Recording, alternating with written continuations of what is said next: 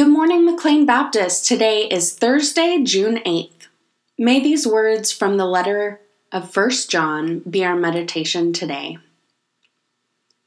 This is the message that you've heard from the beginning love each other.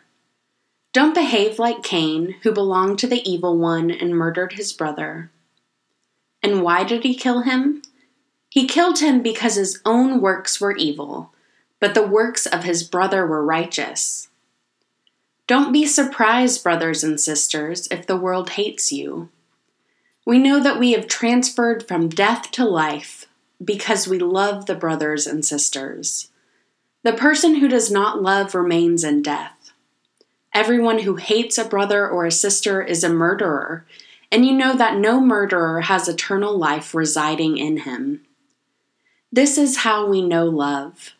Jesus laid down his life for us and we ought to lay down our lives for our brothers and sisters. But if a person has material possessions and sees a brother or sister in need and that person doesn't care, how can the love of God remain in him?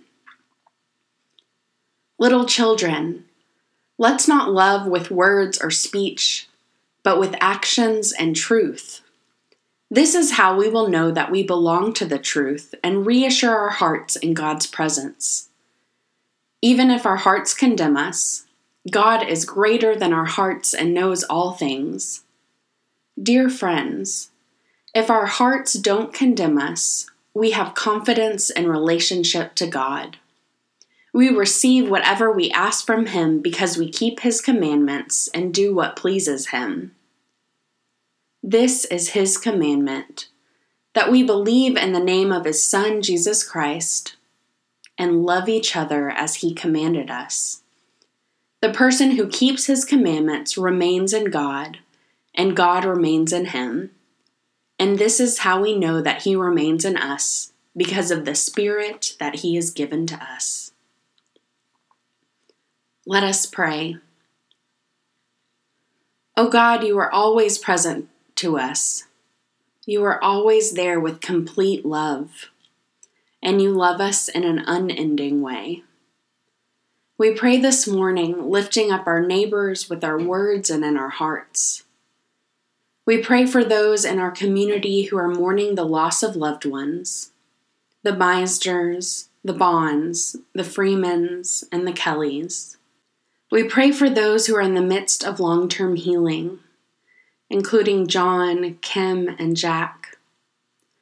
We pray for all those recovering from breaks or sprains or surgeries, particularly Bob, Manny, Barbara, Peggy, Diane, and Chelsea.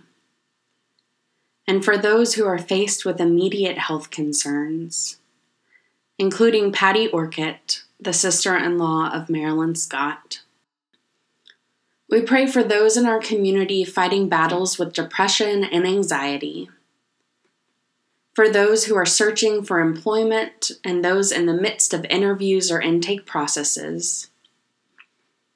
God, we ask for your healing presence, your presence of peace, and your presence of power to dwell within all in our community.